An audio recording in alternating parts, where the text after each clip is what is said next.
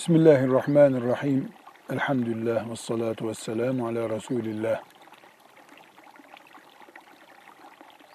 Bir kadın nikahlandığında o kadına nikahlandığı erkeğin genelde para cinsinden verdiği ücrete mehir adı verilir. Mehir yüzde yüz kadının özel hakkıdır. Kadının babasının evinden getirdiği, özel çalışarak kazandığı diğer malları neyse mehir de odur. Bir erkek kadınının mehrinde hiçbir şekilde tasarruf hakkına sahip değildir. Ne demek tasarruf hakkına sahip değildir? Mesela kadının bir kilo altın mehri olduğunu düşünelim. Bu kadının bankadaki hesabında, evindeki dolabında veya cüzdanında sakladığı malıdır, parasıdır.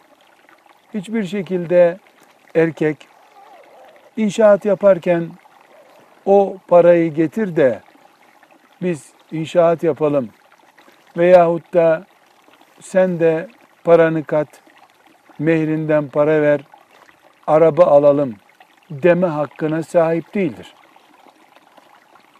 Yabancı birisinden borç aldığı gibi kadınından da mehrini borç alabilir.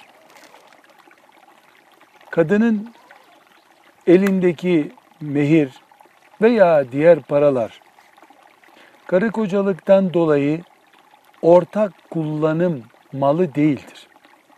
Elbette aynı şekilde erkeğin parası da kadının karışabileceği bir para değildir. Ne erkek kadının parasına ne de kadın erkeğin veya erkek kadının parasına bir yolla müdahale etme hakkı yoktur. Kadının elindeki para kadınındır. Erkeğin elindeki para da erkeğindir. Kadının elindeki mehir erkeğin nikahtan önce veya nikah sonrasında verdiği paradır diye erkek bu para üzerinde herhangi bir şekilde uygulama yapmaya kalktığında bu zulümdür. Zulme razı olmak da kadının borcu değildir. Bu şu anlamada gelebilir. Kadının elinde zekat gerektirecek kadar mehir bulunduğunda erkek bu mehrin veya diğer paraların zekatını vermek zorunda değildir.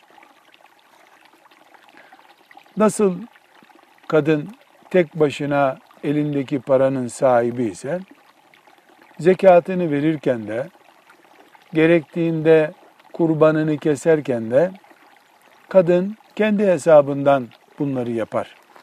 Erkek nezaket gösterip kadının zekatını kadına vekaleten verebilir ama görevi değildir. İşin özeti şudur. Erkekler kadınların ellerindeki paraya karışamazlar. Borç alabilirler. Bu borcu da sonra vermek zorundadırlar. Kadınlar erkeklerin bütçesine, erkekler de kadınların bütçesine karışma hakları yoktur. Tıpkı birbirlerinin namazlarına karışmadıkları gibi, birbirlerinin haccından sorumlu olmadıkları gibi.